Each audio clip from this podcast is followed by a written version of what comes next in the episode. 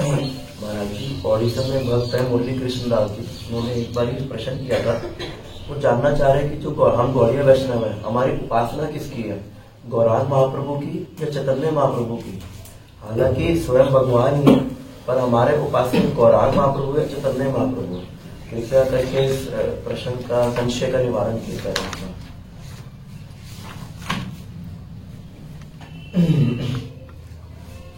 ये प्रश्न बहुत अच्छा है। कौड़िया वैष्णव जो हरे कृष्ण महामंत्र जप कर रहे हैं, उनका ये प्रश्न होना ही चाहिए कि हमारे उपास्य देव कौन है? जो हमारे इष्ट देव है, वो है कौन? यही पता नहीं होगा तो सेवा कैसे करेंगे, सेवा प्राप्त कैसे होगी। देखिए, हम महाप्रभु के जितनी भी लीलाएँ हैं, सबका बहुत सम्मान करते हैं। जो महाप्रभु ने प्रकट जगत में लीलाएँ करी, प्रकट लीला उसका भी बहुत सम्मान है, और जो अप्रकट लीला है, उसका भी बहुत सम्मान है। और यहाँ पे जैसे महाप्रभु ने प्रकट लीला करी, जगाई मताई का उद्धार किया, संन्यास लिया, और जगन्नाथपुरी में गए, वहाँ रहे। सबका सम्मान है, सब लीला स्थलियों का भी सम्मान है। परंतु हमें समझना होगा कि जो गौड़िया वैष्णव है, उनके जो उपास्य देव जो है, उनकी जो उपास्य लीला है, वो नित्य नवद्वीप की लीला है। हमारा जो उपासना है, वो नित्य ब्रज और नित्य नवद्वीप की है। जो नित्य नवद्वीप की हमारी उपासना है, उसमें महाप्रभु जो है, सन्यासी रूप में नहीं है। उसमें महाप्रभु गृहस्थ रूप में है। जैसे महाप्रभु ने प्रकट लीला थी तो महाप्रभु की एक पत्नी का अंतर्धान हो गया था और एक पत्नी रही थी उनके साथ। ठीक है ना? लक्ष्मी प्रिया जो थी, प्रथम पत्नी अंतर्धान हो गया था और विष्णु प्रिया। तो ये दोनों में से एक पत्नी थी। और उनके जो पिता थे वह भी उनका भी तिरोभाव हो गया था, जगन्नाथ मिश्र जी का। परंतु जो नित्य नवदीप लीला है, उसमें जगन्नाथ मिश्र और सची माता दोनों हमेशा रहते हैं। उनकी दोनों पत्नियाँ हैं लक्ष्मी प्रिया विष्णु प्रिया वो भी सदैव रहती हैं।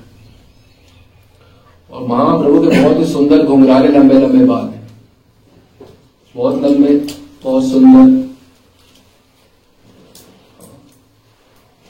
और यहाँ पे तो महाप्रभु का जो प्रकट लीला थी, उसमें देखा जाता है कि धन का कुछ अभाव होता था। और जो नित्य नवद्वीप लीला है, उसमें जो महाप्रभु का घर है, वो इतना बड़ा है वो पूल के समान है। समझ लीजिए अपने आप में सिटी है वो। घर।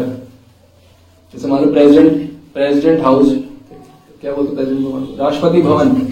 राष्ट्रपति भवन जाओगे तो गेट से तो एंटर हो जाओगे। उसके बाद तो पता नहीं क्या क्या है अंदर। वैसे ही महाप्रभु बहुत बड़ा घर है। और जो दीवारें हैं वही सोने की हैं। तो सोचो किस स्तर का ऐश्वर्य है महाप्रभु का यहाँ पे नहीं था। यहाँ पे तो उनको ब्राह्मण थे ना, दक्षिणा के रूप से याचन, याजन होता था। भगवान का याजन दक्षिणा से हुआ। प्रकट लीला। पर हमारी प्रकट लीला की उपासना नहीं है। हमारी अप्रकट लीला की उपासना है। और महाप्रभु के चारों, जो घर इतना बड़ा है कि चारों दिशाओं से रोड जाती है, जो सीधा गंगा में जाती है। मतलब इतना ऐश्वर्य है कि भी आप अपनी कल्पना भी नहीं कर सकते। हमारी नित्य लीला की उपासना है महाप्रभु की। और यहाँ पे महाप्रभु ने शेवन हेड किया था, वहाँ महाप्रभु के हमेशा लंबे लंबे, सुंदर सुंदर घुंघराले बाल होते हैं। और वहाँ गृहस्थ हैं, यहाँ सन्यासी थे। और वहाँ वो नित्य किशोर रूप में होते हैं। किशोर।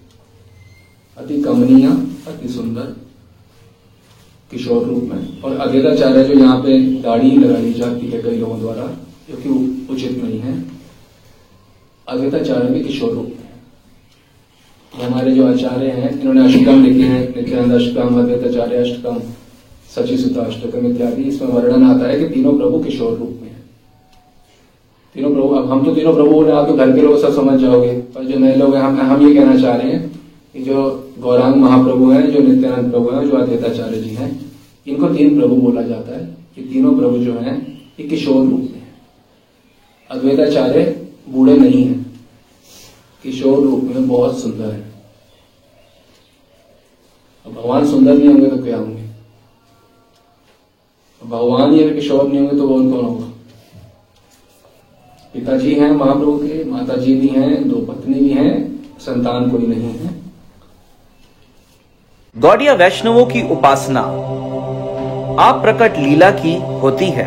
प्रकट लीला की नहीं, हमारे उपास्य देव, गृहस्थ गौर गौरांग महाप्रभु है सन्यासी और अर्थात चैतन्य महाप्रभु नहीं